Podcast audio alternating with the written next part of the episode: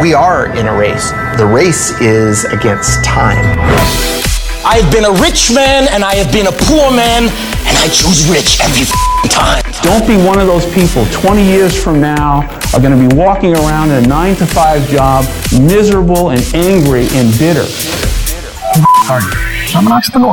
Ladies and gents, welcome to Sound Conversations podcast. I'm your host, Chris Giuliametti. I'm excited to wrap up our first season of Sound Conversations podcast with an amazing and renowned guest, Tom Douglas, chef and restaurateur. I want to give you a background about Tom. For over 30 years, this James Beard Award winning chef has received many accolades, recognizing his innovative role in defining Pacific Northwest cuisine. Through Douglas's self taught methodology, he has mastered fresh local ingredients and helped define the cuisine and restaurant industry to critics, audiences, and diners around the world. Tom Douglas began working at Cafe Sport in 1984 in Seattle, and five short years later opened his first restaurant, Dahlia Lounge, with wife and business partner Jackie Cross. The restaurant quickly became a staple on the Seattle dining scene and received national accolades, including a nomination by the James Beard Foundation for Outstanding Restaurant three years in a row, as well as Tom's first James Beard Award as Best Chef Northwest in 1994. Since 1989, Douglas has opened 18 restaurants. Tom is also the author of four cookbooks, including James Beard Award winning Tom Douglas's Seattle Kitchen and New York Times bestseller, The Dahlia Bakery Cookbook. Douglas has been featured on Food Network's Iron Chef, where he won his battle against chef Masaharu Morimoto. In 2008, Bon Appetit named Douglas Restaurateur of the Year. The James Beard Foundation awarded Douglas their National Prize of Outstanding Restaurateur in 2012. Tom Douglas is a board member and advocate of Food Lifeline, an organization working to end hunger in Western Washington. Originally from Newark, Delaware, Tom now lives with his wife Jackie in Seattle, as well as their daughter, Loretta. Welcome to Sound Conversations. Tom, thank you so much for taking the time to join us on Sound Conversations podcast. We're really excited to have you here. Thanks for having me. What do you consider your greatest achievement?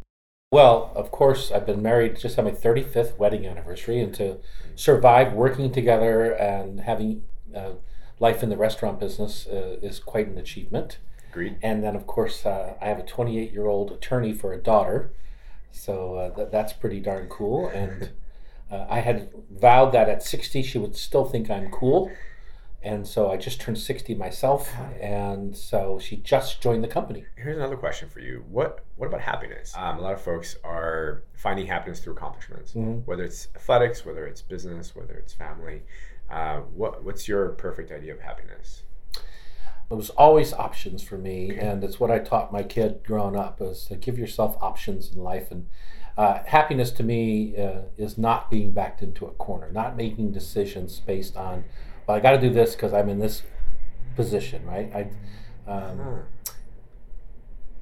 I, I guess one of the guys who helped me with that, both my wife's uncles are feisty old farts, and and they always said that uh, you know what made them feel best was getting fu money, and uh, you know what I mean by that. Yes, I yeah, do. and I just think it's uh, it's an important lesson to think about and learn, because at the end of the day, as you get older, you want to do the things you want to do, and you can't do that unless you've given yourselves options, whether it's financial, uh, business options, uh, not signing too long of a of a lease, right? You know, I, I was very careful when I turned 50 to only sign leases in my of my 15 restaurants that take me through 60. Now I, I signed leases with options to go longer, but I was careful to give myself the option to be done at 60. You know, Nice. I'm a big guy. I've been big my whole life. I'm not going to live forever, and uh, I didn't. I'm a golf nut, so I, I wanted to make sure I had time to do some of the things that I enjoy doing. The, the caveat to all that is that I just turned 60. All my leases are coming up. And then my daughter decides to join the company. It's like, oh my God, now I can't not sign my options, right? Because I think she has some intention of seeing this through a little bit further than what I had intended. So it's, it's funny. The best laid plans uh, can be changed no matter what. So That's awesome. yeah, but options. I told her if you get the grades, I'll send you to any college in the, in the world. You know, I'll, if you you have to give yourself that option. Yeah. And she went and got the grades. So you started um, your restaurant some years ago. Your first one. uh, 29 years ago, November 15th. Yeah. November fifteenth. Oh, you have an anniversary coming up. I do. We're heading into our 30th year. Yeah. Wow, cool. I'm actually celebrating uh, an anniversary myself, and I'll be celebrating it at Dahlia Lounge. Oh, nice. uh, a birthday. So I'll be there in, uh, in a few Appreciate days. that. Yeah. Let's talk about that first restaurant opening. So you took you took the chance and you decided you wanted to open your own restaurant.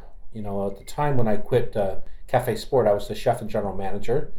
And essentially, uh, my guess is the highest paid chef in town because I was on a percentage of the profits, and we were the top rated restaurant and the busiest restaurant going. It was it was quite the spot, and they it was so good they wanted to open a second, and that's when I thought, you know, I don't like to do the same thing, and you can see in my history, Yeah. all my joints are pretty much different. Uh, but um, so I just decided to take my leave, thinking that I would try something else. I'd been there for seven years, and uh, I was ready to see what was out there for me. Uh, pretty informative years, you know, those in those early twenties, and uh, it was it was a good time and, and really a, a beautiful experience for me. But anyway, so um, I went out, put my name out there. I was well known. All three newspapers, uh, the Weekly, the Times, and the PI, all ran full page stories about me leaving. That I didn't have another job. I was open for opportunities, and Oh wow. and then uh, kaboom! I got not one call, not one, and uh, Not one call. not one call. And it was a big story. I mean, probably in my 30 years since then, I've never had a bigger story. Maybe I won winning restaurateur of the year, but I've never had more press than I got as I was leaving sport, and Sport. more positive press. You know, this guy changed the game. He did all this kind of stuff. Uh, I just got nothing, and so I was trying to figure out what I was going to do. Uh, Jackie's uncle, my wife's uncle, had always offered to finance a restaurant for us. He's, he was wealthy. He lived in New York City, CBS Broadcasting, used to produce the Walter Cronkite so you know show, well connected, and he'd always said, "You guys are so good." He loved Cafe Sport. Uh, you guys are so good. You should do your own thing, and I'll finance it. Blah blah blah blah blah. And so finally, uh, since nobody offered me any work, uh, I decided to take the fifty thousand and to open Dahlia Lounge, and uh, it was quite an experience.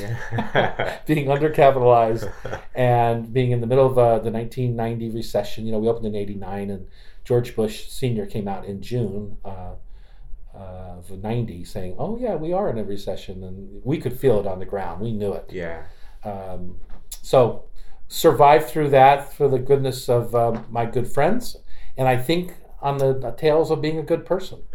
You know, people do things for you when you are a good person. When you treat people fairly, I had never missed a bill, paying a bill, never missed a rent payment. Uh, when I was working other places, always respected people and and in their jobs and blah blah blah.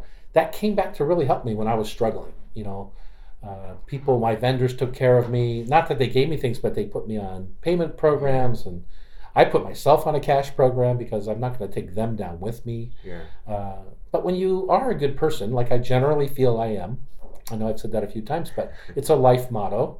Just live your life, be a good person, Yeah. right? Uh, it really came back and helped me a lot. Uh, so that's how we made it through our first two years of uh, staying out of bankruptcy and uh, went on to bigger and better things. Yeah, so that first two years, starting in a recession, obviously the, the markets uh, are undercapitalized. Or I was undercapitalized. Yeah, yeah, yeah. Um, but your in a couple of interviews I've watched, you have talked about data. I mean, it sounds like you are very data centric. Like you capture. Couldn't be further from the truth. Really Yeah. interesting. Okay, It's all gut. It's all gut. And I got plenty of that. okay. No, it really is. It's all gut. Okay. Yeah. All right. You Um, my CPA or my my uh, lead uh, financial person at the company right now. He just thinks I'm out of my mind. what um all right so if you were to look back and and say hey here's here's our successes here's what we took away from that two year stint with or two year time frame the first two years with uh, dahlia lounge and here's how we can prepare for any future downturns i'm sure you've experienced them in the last Oh yeah, many you've times. experienced them Yeah, again and again right now. right now Yeah, it's never been harder in, in business for me than it is right now. really And we are at the peak economy that we've had in a very long time. interesting what what makes it hard now Well, it's just hundreds and hundreds of new restaurant seats coming online every day. You read it in the, in the Seattle Times. There's about 15 restaurants opening to every one that closes, uh, and it is just um, it's an easy entry business. Mm-hmm, It's uh, landlords are desperate to fill their their empty spaces that are being vacated by victims of Amazon and, and other places, and that are being built by the benefits of Amazon. Right, all these buildings around the Seattle that you see, sixty cranes in the year, seventy last year, seventy year the year before. All those come with by code with. Um, uh, Retail. rentable retail Yeah. space. Yeah, so uh, it's and it's a fairly easy business to get into, and it's a fairly easy one for a landlord to say, "Okay, I'll pay for you to open. You just pay me rent on the backside of it." So Hmm. we'll see in the next downturn how many of these places can survive. Right. But right now, but it's so it flattens out your growth because there's so many more options for people. Interesting. And so we work super hard to be competitive and to be uh, out there trying to attract people to our business, and and that's that's half of what I do. Nice, very cool. When you um, have talked about your modeling, your business models, and, and how your your service focus, um, service centric business model, one of the things that I um, have heard you say is that you've taken cues from other successful businesses in our region, Nordstrom, Starbucks, and, and maybe others. Amazon, Microsoft, Amazon, Boeing. I mean, yeah. But from a service perspective, uh, that really was uh, Nordstrom and Starbucks the most. And I loved, uh, always loved. I didn't know the backside of Nordstrom's very much, I, but I, the front side of their customer service was stellar and unparalleled uh, in our in the industry. And so Bruce and Jeannie Nordstroms were heroes of mine when they started coming to the restaurant. Uh, I just loved it, and they're such nice people. And uh, on the backside of that, uh, you know, Howard Schultz came to my restaurant all the time too. But I loved his business model. I love taking care of part-time employees. We have tons of them in the restaurant business, right? Trying to get them the same benefits that full-time employees get. Uh, no, nobody's perfect. We're not perfect, but we tried hard to make healthcare. Uh, for years and years, our healthcare was twenty. Our full-time healthcare window was 20 hours a week, right? Because so many of our people are part timers. Um, so I loved the way Starbucks treated their team and uh, tried to encourage uh, livable wages and benefits and, and that sort of thing. So, uh, I, so many good operators. I mean, uh, Microsoft is unbelievable. What you know, how many very wealthy people they made and Yeah. Boeing was, uh, you know, uh, as a board member of the food bank, uh, we would look at that Boeing Good Neighbor Fund check come in for a refrigerator truck. You know, just an automatic deduction that the staff of Boeing would, would take for United Way. And uh, there's just so many good examples of why Seattle is the most philanthropic city in America. Is that why you have chosen Seattle as your? Nope. Okay. I was here long before I knew that. Okay. I mean, I got here when I was just turned 19 years old. I had none of that. I didn't have options to give anybody money. I could. I was down to my last 20 bucks. I, you know, I had 20 silver dollars in a little packet, a coin coin purse, and I was living out in Wedgwood at 84th and something out there, and in the basement of a house, in a room.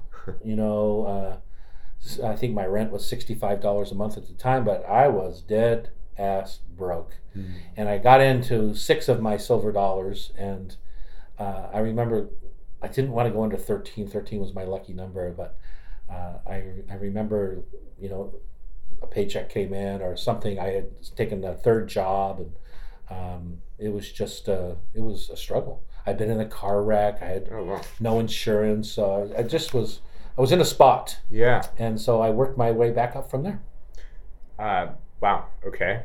Uh, so that must have taken an incredible amount of energy and, and focus to build up from having 20, you said? 20, 13 bucks. 13 silver. Thirteen dollars, thirteen Eisenhower dollars. Um, if you were to look at what was the things that helped you succeed, right?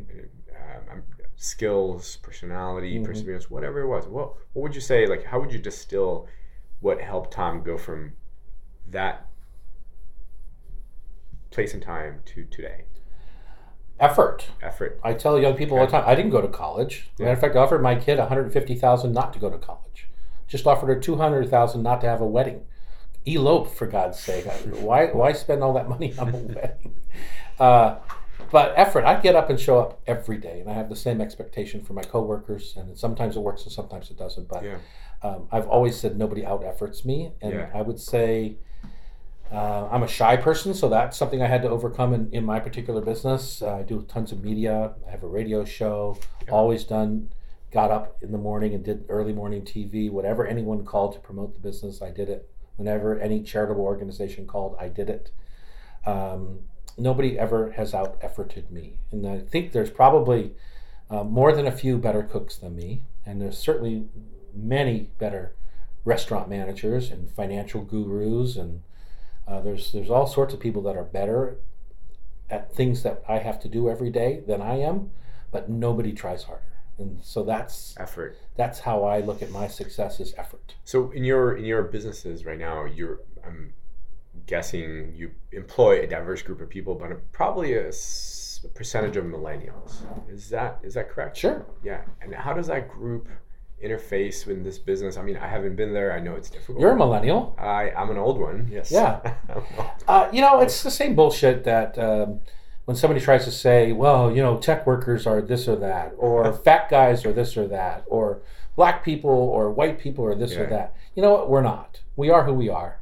Every worker is different. Every one of my workers is different. They bring to the table different problems, different emotions. Uh, you can't put anybody in a box or any group in a box. Uh, that's the I- I'd say that's the number one question I get. What's it like to work in Amazonville down you know over there? Because I I get a lot of calls from other cities that are on the list of where they might move to. What should we expect?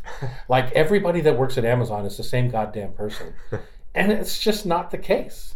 Not every engineer at Boeing or riveter at Boeing is the same person. Yeah. They all have a separate life and the wants and needs for their lives and their kids and their education and their art artistry and um, you have to treat everyone as an individual and um, not sure how, what what path I, I- got off to on there, but I- I think- I, I do get frustrated when when people think that there's one way to do things. I like that. That's really cool. I mean, you're you're. I know you're very passionate about your team. I know you've said things that it takes a brigade, and and it truly does. I mean, you have scaled a business that it's not what I would say easy to scale. I mean, if you if you write a piece of code and technology, you can push it out, and there's millions of potential billions of people that can adopt it. A restaurant or a number of restaurants, that's a hard business to scale, but you've done it. I mean, you've been able to. Well, I think the harder I made it harder myself by by scaling uh, not the same concept over and over and over again. So that's definitely a that surprises people about what I do, and and frankly, it's fairly stupid on my part. But I would say the the basis of the restaurant, the basis of our um, our ethics of doing business are the same throughout, right? I believe in healthcare, right? I believe in that if you get the flu and you need to take four days off, that you should get sick pay. It's okay. Uh, you shouldn't lose your apartment because you got the flu. Uh, you, you know, so I think I, I believe in compassionate compa- capitalism, essentially, and this is where I I, uh, I have issues with our current administration and our current. Uh, a lot of my, you know, I have a lot of good friends that are very wealthy. You know, they have jets and all sorts of things, and and um, many of them are compassionate, uh, but if the one percenters don't recognize pretty soon that if they continue to take up more and more of the wealth available in the marketplace, there's going to be a revolution. You have to share. You have. If you're the only one getting rich, you're a failure, in my opinion. Yeah. And uh, nobody's pulled themselves up by their bootstraps. You know, they've all had roads to drive to, Oh, yeah. public transportation. They've all had uh, the option of public schools. Uh, we all have had help from our village and it is there's no shame in that i think it's awesome uh, and then there's other people that you know like for me i've always felt like i'd be in a world of hurt you know how many customers i would have if i sent out dirty dishes uh, with the, my, my fabulous food on dirty dishes have very few. very few customers right and you know uh, there wouldn't be too many restaurants around without me taking a risk on building this particular restaurant so it's for that dishwasher to work in i need him he needs me and I live by that every day. We all have our jobs to do. Some of us are more talented in running a business. Other people are more talented in showing up and doing the dishes and going home and taking care of little kids. That was never my goal. So it doesn't make me better or worse than that dish buddy. It, it just makes me doing my job. He's doing his job. Yeah. Yeah. Wow, fascinating. Um, hmm, I have to ponder this for a second because this is this is some good this is some good information. I I have I've met many business owners in my life, and um, not um, not as successful as you in a lot of different ways. But You don't know if I'm successful. Well, I do because You know the image of me is successful. I have plenty of loser restaurants. I have plenty of winner restaurants. Well, I'm not talking about. I'm not talking about economics. I'm talking about you know the the person that I see in front of me. One, two, and the the way you are going about living and, and giving. I think that's to me somebody that's successful. Um, Well, I am. I, I would agree. I am successful in the fact that uh, I think more people like me than don't than don't. what's that? Yeah, more people like you. more people like me than don't. Yeah. That's a good thing. yeah. Um, but but you you live your business and you live your life in a unique way to for for me and you're a business person that cares, compassionate, and also is willing to give back. Mhm. And I think that's a very important takeaway for all of us because we are part of one community. You know, whether it's Pacific Northwest, whether it's the United States, whether it's the world, we're all con- interconnected. And so I love that you're willing to help and you're willing to share and you're, you're willing to give back. Yeah, That's absolutely. that's very cool. and I like it about us, and I like it. It's part of the. Uh, it's part of our mission statement in our company, and my whole team feels that way. It's part of what we live by every day. Now, number one is deliciousness served with graciousness, right? Yep. But part of uh, part of our tenets is that we make enough profit to give back to our community. I mean, that is super important to all of us. Which is why every time one of my team members uh, comes to me and says, "You know, I'm running the Special Olympics marathon, or I'm doing this or that," hundred percent support.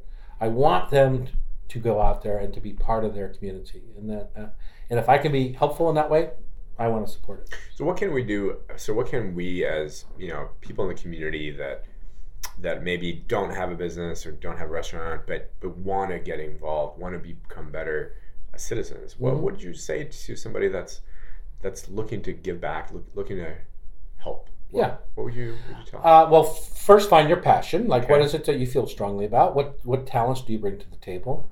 And then find a charitable organization that matches. You know, um, I've always been with. uh, I shouldn't say always, but for 35 years, I've been on and off the board of Food Lifeline. Uh, I've always said that you know I am so thankful for people like yourself who come into my restaurant and get the check and actually pay it and do all those kind of things. But I've never felt like it let me off the hook for the people that can't. Uh, there's many people that can't come into my restaurant and pay the bill.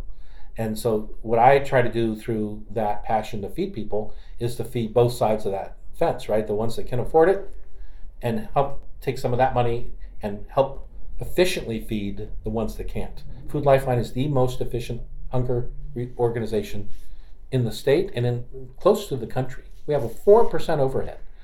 They can take $1 and turn it into 16 pounds of food. Uh, so, how many of us used to think of the food bank? You reach into your cupboard and get the out of date or the dented can, or you know, they're so far beyond that, right? They're, Yeah. they're rescuing millions of pounds of food every year, uh, and I love that. That meets a couple of goals for me. One is we're feeding hungry people. Two is efficiency. I hate giving a dollar and only twenty percent of it going towards the charitable part of the organization. The rest Yeah. goes to overhead, right? Yeah. So uh, I I'm a, just a big fan of that kind of thing. So that's what I would suggest to you is that Mhm. where do you have passion? Is it in art? There's so many of our schools that need art patrons, right? You know, how do you how do you go down that road? There's plenty of ways to figure that out. But is it in theater? Is it in uh, is it in um, Special Olympics? There's opportunities galore. Very cool. It's and uh, you can sit here and talk about it all day, but at the end of the day, you got to get up and make a move, make right? some actions. Yeah. I've actually so I've I've tried to give back in my limited way that I can, but one of the ways is by volunteering Mhm. and and volunteering. Um, there's been a couple of different organizations. Uh, Children's Hospital has been one of them, but also Food Lifeline. And I was I think with the WAC Washington Athletic Club. Um, we had brought in a, a group of us uh, members that um, volunteered, and I think we spent a couple of hours hmm And, uh, Repacking. repacking that's Mhm, right and it was so amazing being there and being part of that experience um, and i feel i could do more Mhm. right and i think as an individual in the community that i enjoy and i love um, i think i can do more and so that's So that's where you say, okay, who runs your board? Who's who's the person that is in charge of finding new board members when you're volunteering there next, right? And here's my email. Yeah. If they're interested in having a board member, I'd be. This is my talent uh, talent areas. And you know, as a board member, we're always looking for someone in finance. We look for someone in legal. We look for someone in, in uh, philanthropy. We look for all those areas that every organization needs, right? And, and that's how the ball gets rolling. It's, it's super awesome. But I will say, just to clear up on Food Lifeline, it's not a food bank. Just re, uh, we need Food Lifeline to help our food banks. It's a food bank distributor, right? Right. So um, the best story I heard at Food Lifeline over the years was we got a call from Jolly Green Giant in Nebraska. and they, you know, and, and this is how things work in the food bank world. Right now, it's uh, through Feeding America that's our central place, but it used to be even to individual food bank distributors. Got a call from Jolly Green Giant saying, you know, we have three carloads or 70,000 pounds of frozen green beans that are the wrong color. They're not green. They weren't the color green. You know, they have a grading chart for Oh, the color okay. green that they accept, Ah, and they were the wrong color of Huh. green for them. Perfectly delicious, perfectly frozen, perfectly everything. All in thousand pound totes, right? You can have the green beans, but you got to figure out how to get them transport from them. Nebraska to Seattle. Ah. And so part of be having the right board mix is we had somebody from Burlington Northern on our board said, well, we'll do that. We'll bring those three cars on the next trip back to Seattle. But you have to figure out Food Lifeline how to get them from the train depot to the warehouse. So then at the end of the day, we got 70,000 pounds of green beans for 300 bucks. Wow. So that's how efficient Food Lifeline can be because all we have to do is pay a truck driver to get them from the depot to the warehouse Wow. we had 70 semi trailers of federal government excess pork, frozen boxes of pork. 70 trailers. They call Food Lifeline. We call Rainier Cold Storage. They donate the space to take 70 semi trailers of pork. Wow. And in less than seven months, we have it distributed to every food bank and meal program in Western Washington Wow. those that's what a food bank distributor does right and so super important so that your local food bank university food bank or the west seattle food bank Yeah. isn't out there taking the dollars that they've raised and going to the same store you and i go to Yeah. and purchasing at retail the products that their their customer needs So we're gonna get a little bit of a tangent here. What what's been your favorite journey so far? I mean, talk, I'm talking about trips Mm-hmm. and, and or things that you have built. What's what's been your favorite journey? Has it been you know i, I walk into a team of a thousand coworkers every day um, my I, I have I'm in an office and I go down and I walk through the restaurants and uh, you just never know when a day is going to present its uniqueness. You know, sometimes they all feel the same. Oh, just more problems, more problems. And then uh, I was just over at Brave Horse the other day, and I probably hadn't been in the Brave Horse in a few months. And that happens sometimes with, with uh, our 20 some businesses. I'm either traveling or I just didn't quite get over there or something like that. And uh, I was sitting there, and as I often do, I'll taste through the entire menu in one sitting, and I'll just either look at it or taste it, or you know, get a sense for how things are going from a menu perspective. And this, uh, my manager came up to me as new manager at Brave Horse, and she says, "I have someone that wants to meet you," and uh, usually that's a customer, and uh, so I always, you know, happy to meet. And she brings out this young kid from the kitchen uh, who couldn't have been more than 20 years old, maybe 19 or something like that. And he was kind of trembling a bit. And he came up to me, Mr. Douglas, and I've always wanted to work for you. And uh, first of all, I have to correct him: is that you work with me, not for Yeah. me, because I'm, I'm a big believer in that in the coworker business. But um, it was just so charming. It was such a nice moment for me. I think he enjoyed it uh, because he got to meet somebody he had heard a lot about. Uh, for me, it was uh, it just warmed my heart. You know, it was just it was awesome, and the fact that you you forget sometimes how much you influence people's lives through our business, and youngsters who are getting their first jobs or. Other people. actually, Many of my team have been with me more than ten years. I think we have about of our uh, 950 coworkers. I think we have about 110 that have been with us over 10 years. Uh, so you, you are family, and uh, never get up one day and not realize that. Wow, that's so wonderful. I, uh, I I agree with you. I mean, you you are as a business owner, provide you know business owner, you are an influencer for that team and the people that are uh, part of it. Uh, what I think is wonderful about the food and beverage industry is the skills that you hone or you know master if you don't hone them um, in in in the time that you're working in the food and beverage industry. Mhm. I've I've had the the luck to be in in the food and beverage industry as a young person, and it taught me so much. It taught me how to connect with people, how to interact with them. Um, taught me How to hard- socialize with them, how to right? socialize with Yeah. them, how to overcome a hard day's work, and, and what a hard day's work is. Mhm. Uh, I feel like sometimes that people that have not had that experience uh, are missing out on realizing what a hard day's work is, Mhm. and sometimes take, sometimes not always takes things for granted a little bit. totally take it for granted business you know people walk into our business and they see uh, like uh, my favorite is they walk into and they they just look around and the place is hopping and it's full and it feels good it feels right. Nothing better than a full restaurant nothing worse than an empty one.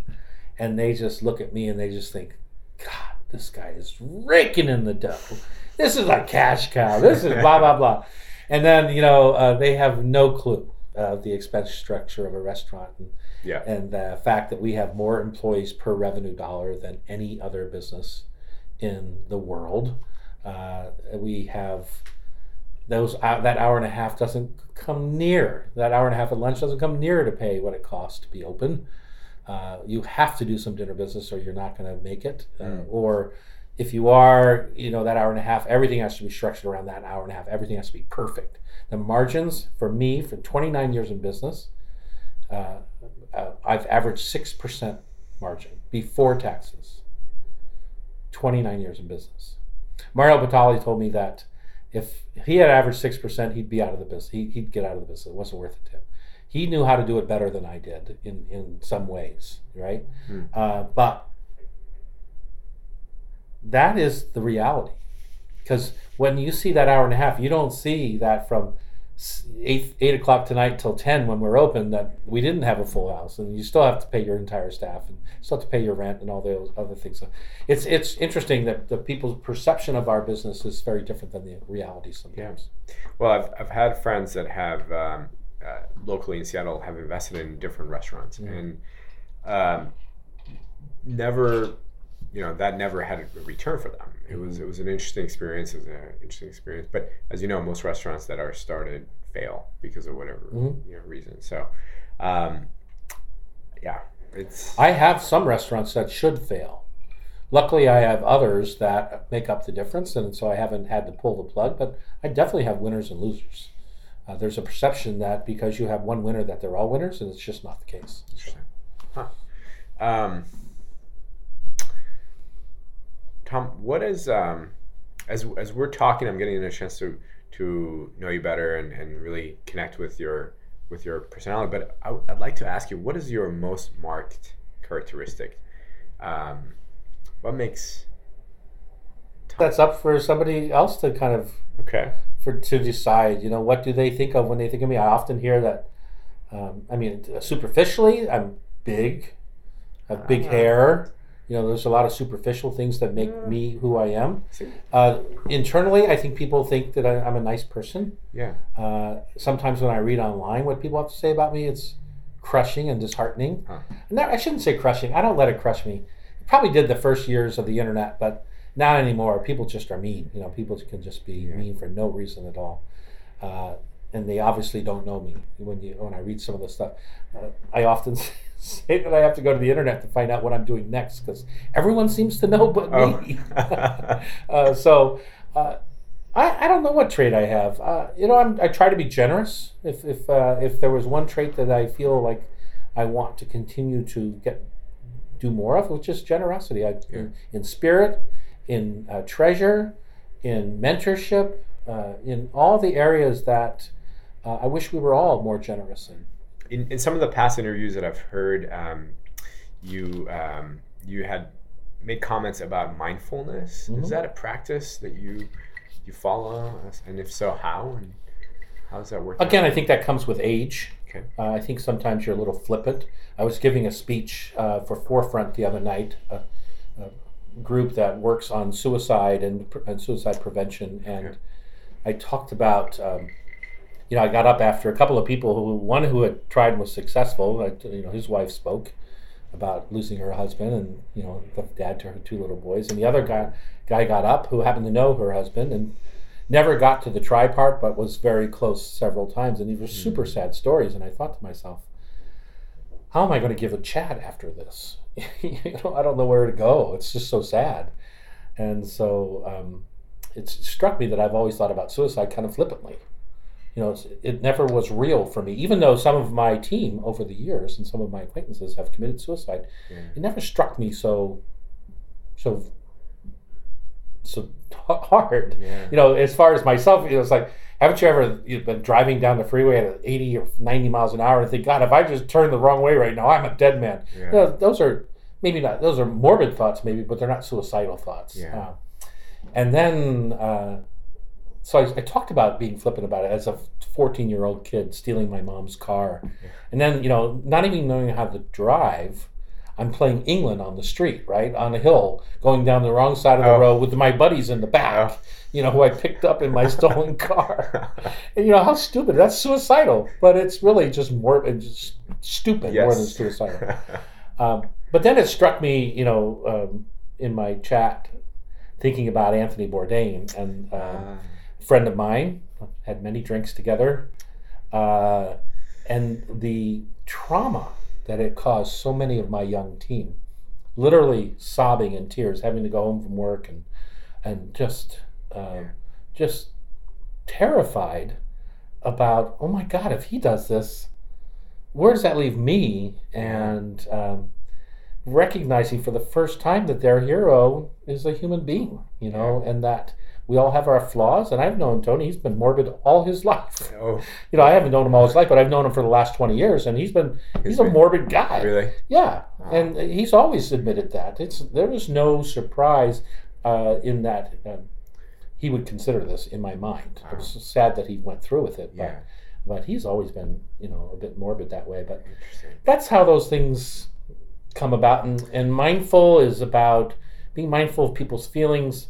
And I think the biggest lesson I've learned in the last say five years is not just listening, but hearing. And that's a tough thing. That was a tough thing for me. I go into a thought, and maybe you and I have a conversation about you're unhappy with your manager, or you're uh, you, you feel like you're not being treated fairly. And I go into that meeting, and I'm thinking to myself, I know what they're going to say. I know what I'm going to say in response. Blah blah blah. But in reality, I've had to learn how to hear Mm. and sit back and let it let them say what they have to say and let them uh, get to every bit of me uh, to my heart and to my soul so that i actually hear their pain and then kind of react maybe not, not even immediately but maybe the next day or maybe whatever but taking the time to hear it and feel it has been a growth for me uh, over the last five years that i'm really proud of and it's really helpful it connects you with people in a different way when you hear what they have to say. Yeah, thanks, Tom. Um, all right, so I'm curious about the farm. Mhm. Uh, Prosser Farm, 20 acres. Uh, sounds like an incredible. Seven under cultivation, Say what? seven acres under cultivation. Seven acres. 20 under- acre farm, but only seven are Ah. gardens. Okay. Um, so how much of that food makes it to the restaurants? 100%. 100% of that. Okay. And is it This um, year would be close to 100,000 pounds Wow. organic. Okay. I was gonna. That was my next question. Is it organic? Is it stand? Okay. Um, It's not certified organic because that takes 10 years, but I heard um, about this. Yeah. yeah. And plus, in that area of the world, it's all agriculture. Yeah. And so it's even hard to get certified organic because of the overspray from all the orchards in the neighborhood. You know, Yeah. Across from us, there's 300 acres of hops. There's another 300 acres of uh, Concord grapes. Uh, there's apples behind us. There's dairies. There's all Yeah. sorts of things that happen in the air over there. There's Sure. the Byron ponds, which get spa- sprayed because of West Nile virus Oh, with mosquitoes. Wow. So it's hard to be organic over there in any any Yeah. real way. But we don't spray anything on our products. Nice. Um, what kind of what kind of products do you guys farm there? Is it is it vegetables? Is it runs the gamut of all, Okay. it's all vegetables. We Okay. don't do any meat products. Uh, we have eggs from our chickens, but we Hmm. those are mostly just for us. And uh, once in a while, they make the menu at, at uh, Palace Kitchen. Uh, but um, you know, huge into nightshades like uh, tomatoes, peppers, eggplants, uh, things like that. We have 3,500 tomato plants this year, Wow. Uh, which produced about 30,000 pounds of tomatoes. So it's a nice return. But without snowpack, I mean, that's where climate change comes in, right? Without the snowpack, uh, fueling the Yakima River, fueling the irrigation of the whole Yakima Valley, Yeah. you're screwed Yeah. it's desert over there, right? So uh, that's it's interesting. We have uh, when we bought, we made sure we had grandfather water rights, Water rights, even yeah. though we didn't know we were going to farm at the time. We just bought this beautiful piece of property, and uh, we were Jackie, my wife, was doing a little small little patch for the house. Hmm. And with some extra stuff, we took it to the restaurant. I said, "Why don't we do more of this? We got all this acreage. Why don't we do more of this? We have water rights." And so she started a little bit at a time. Uh, you know, first a half acre, then an acre. Now she's up to seven acres, Oh, wow. and uh, gets bigger every year. And we have a farmer now and a team over Nice. there, farm team over there, and um, it is it's awesome. Is it is this um is this happening with other chefs where they're they're creating or they have farms that they're integrating into their Well, certainly it's happened before, but it it's not typical. I would say with other chefs now. Okay. Uh, it's a lot of work, and it's not profitable. It's it's, it's really there is no upside to just this passion aspect. other than the, the story. We love living the story of farming and understanding it.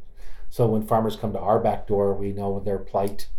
Mother Nature is vicious. Yeah. she gives and Now- she takes away. Not a lot of room for negotiation there. Huh? um, Tom, you you've been the recipient of three James Beard Awards. Yeah, four in our company. J- Eric, my partner, won one as a sh- chef at the Dahlia also. Eric uh, Tanaka. Tanaka, yeah. Tanaka. Okay, very cool. Um, congratulations Thank for you. all of those awards. Thank you. Um, We've been nominated 30 times. really So our winning percentage is not very good. Wow.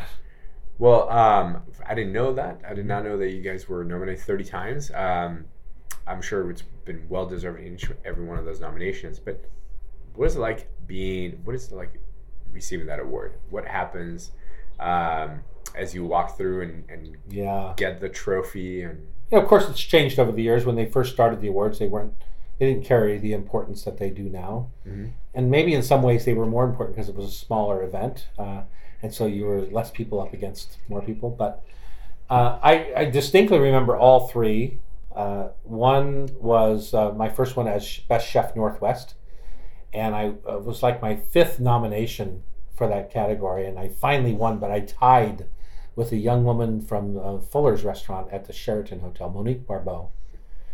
And so we're at the audience in uh, in the Marquis Hotel in Mar- Mar- Marriott Marquis in Manhattan, you know, and you're walking down the aisle and the lights. And at that time, it was live on TV, and the lights are all the spotlights are on you. And there's Monique. You know, we both tied, so there she is. She is unbelievably beautiful.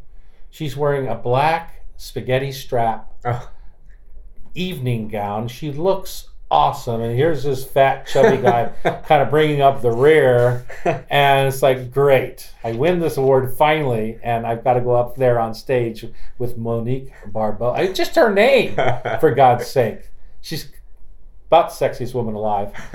Uh, and uh, so, anyway, so that was, that's what. Uh, that's how that happened. And then the second one was the book, and I wasn't there. I sent my co-author for the book, and I wasn't there. And Uh, that was a shocker. the Seattle, Seattle Kitchen. Kitchen. Yeah, Yeah. Seattle Kitchen won Best Americana Cookbook Yeah. that year. and I, I gotta tell you that picture with you and the Pretty fish, studly, huh? That is pretty studly. Yeah.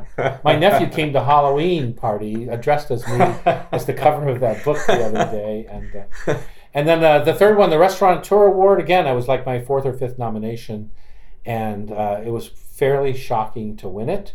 But I was tired of losing, so I went to the bar across the street. I didn't go to the awards that night, and I uh, uh, Daniel Boulud, who's has a very famous New York chef, had a restaurant called uh, Boulud Sud across the street. And so I was sitting at the bar. All my team was in the house at Lincoln Center. Uh, and then all of a sudden, my phone was on the bar, and I was drinking a cheap bottle of Chianti. And my phone on the counter started like just jumping kind of off the counter. And I immediately knew Loretta, my daughter, was over in the hall, and I immediately knew right away uh, that something had, big had happened because it just went crazy. And so I turned to the waiter and I said, bring me your best bottle of Barolo. that was my first thought after winning. So uh, it was That's a good thought. it was super fun. Yeah. That's a great thought. Um, what um, so for the aspiring James uh, Beard Award winners or James Beard Award nominees that are out there, what would you tell them? Like, eh, what would help them get nominated and or win?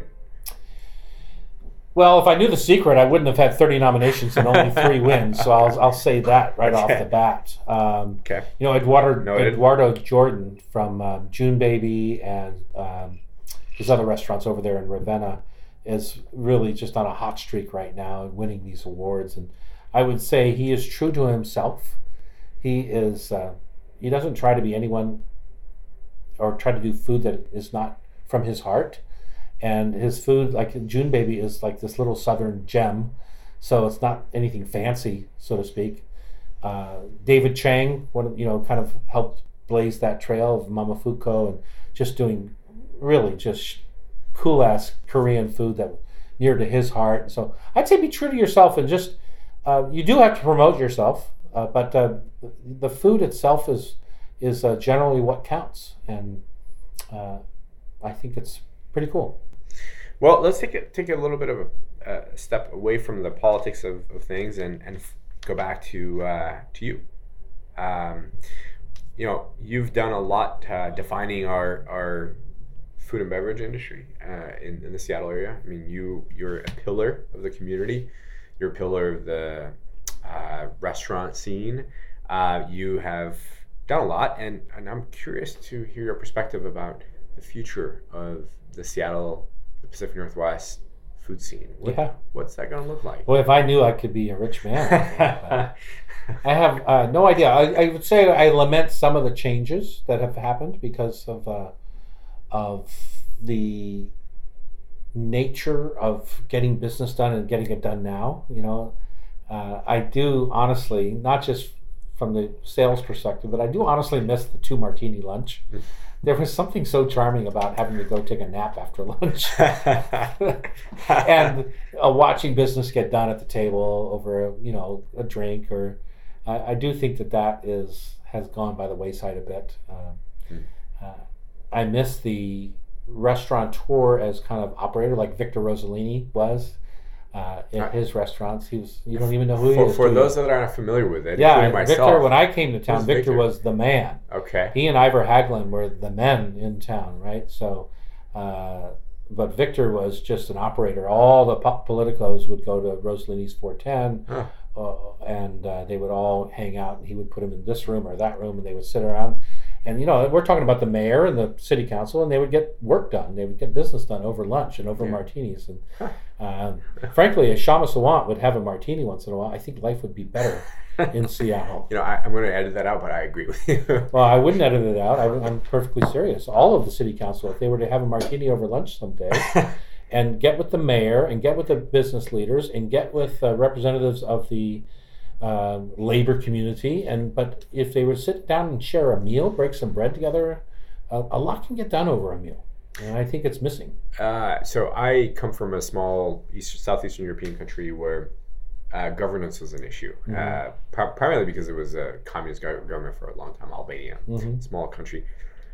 Um, governance here for me is, is an important part for the people, and I By the people. by the people. And i and i that's the that's the thing that i love about america. And, and i feel like we've we're sort of losing a little bit. Our it's it's escaping because we're dividing people are dividing us away from that core governance that our country was established in. Mhm. and i would like to do something to change it. One two i'd like us to improve that communication. And like you said break bread sit down and, and have a conversation Mhm. um, No, I think it's uh, it's it's a lost art, and um, frankly, I've been thinking about a series of.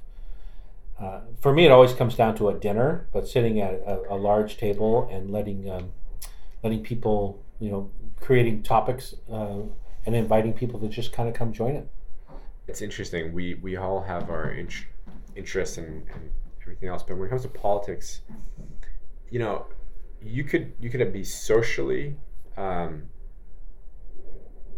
socially acceptable or Mhm. accepting, right? Um, so you can be fis- fiscally conservative, but socially responsible, or I forget what the saying Mhm. goes. And I think like there, there's a our, our politics right now are putting us into two different camps and two different sort of bands uh, or tribes, and I Mhm. think there's there's people like you and people like me that that are there trying to be good people in, Mhm. in our community and serve, and are willing to collaborate with with the you know different camp. And I think as long as we keep trying to be better people and trying to be better community and you know members and citizens, and and try to stay away from the divisiveness that's hitting us right now in our country, I think we're gonna be okay. Well, it's interesting. You know, I hear my Republican friends say, you know, why they voted for uh, Mr. Trump, and and you know, I like his fiscal policies. You know, I don't like his social policies at all. Blah blah blah. Yeah.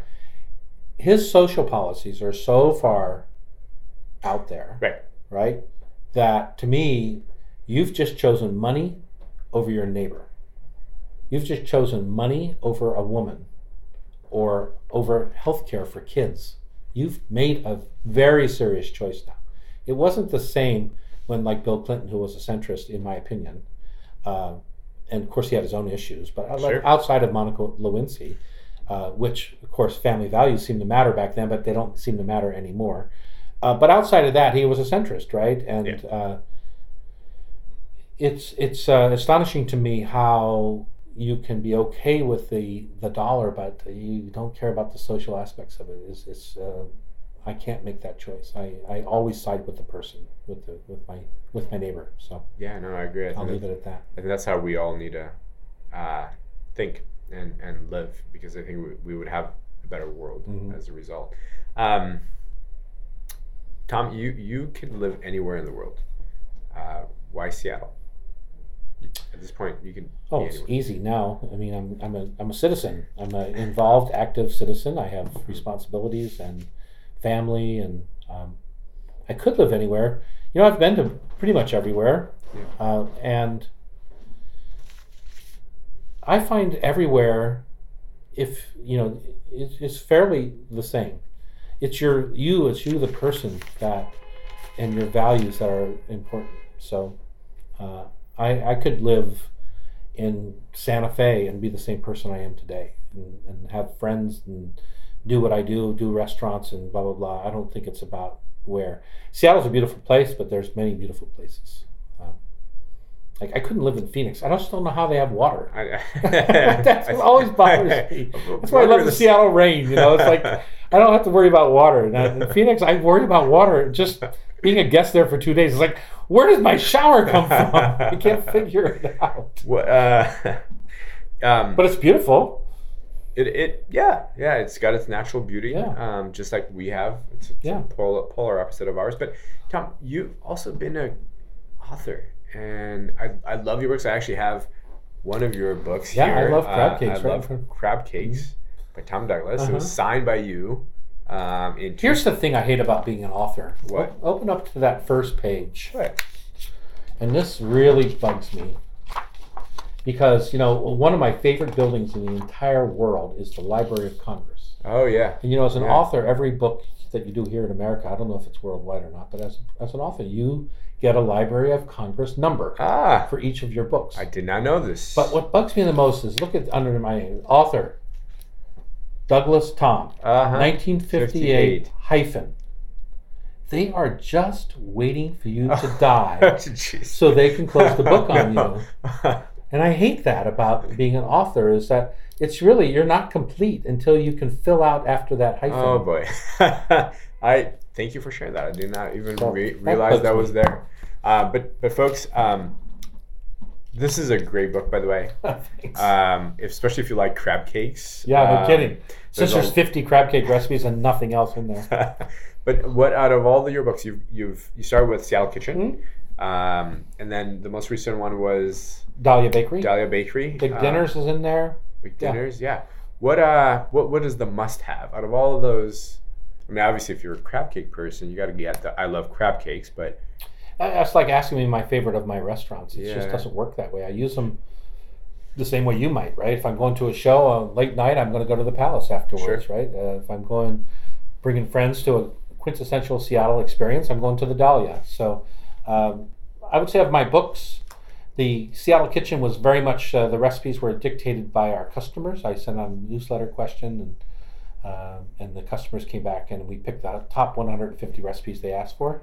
Big dinners are you know lovely meals that we've cooked at home for family and friends, and uh, it is the least successful of the books, but it's probably got uh, plenty of heart in there from us.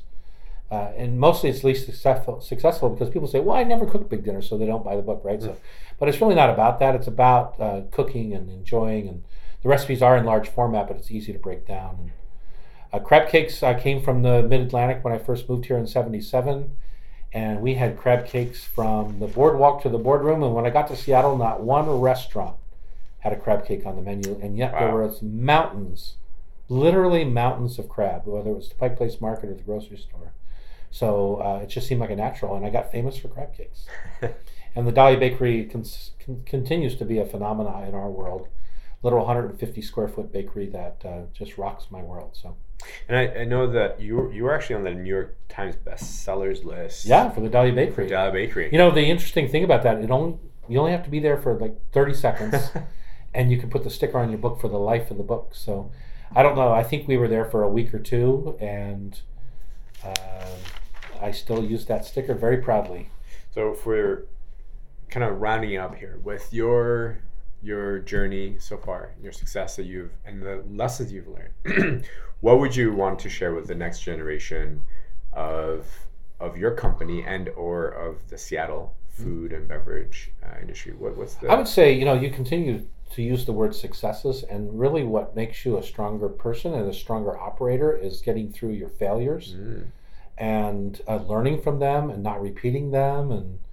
Uh, I think most successful people have adapted from their failures, mm. and we certainly had plenty. Still continue to have plenty, mm-hmm. and so that's what I would say is that uh, uh, you know don't repeat the same mistakes. Learn, learn. from them. Uh, use your gut. You know, I've given speeches at the you know I never even went to college, and yet I keep getting asked to give talks at the University of Washington Foster School of Business. It's like I go in there and they're so full of numbers. They're so full of uh, business techniques in their head that they forget to use their gut and their mm. heart. And uh, to me, that's part of what uh, success is: is being able to is to use your common sense and to use your gut feelings. And so stay true to stay so, true to who you are. you are. Yeah. And use your gut. Yeah, that's awesome. I have plenty of gut to go around. So happy to loan some out. Um, Tom, thank you. You Thanks have been an me. incredible host, and we're really excited. You're the host. I hate to break it to you. Yes, sorry. Yes, yes, incredible guest. And Thanks, thank you so much for coming. Thanks for having me. Really appreciate it. I have been a rich man and I have been a poor man, and I choose rich every time. Don't be one of those people 20 years from now are going to be walking around in a 9 to 5 job, miserable and angry and bitter. Target.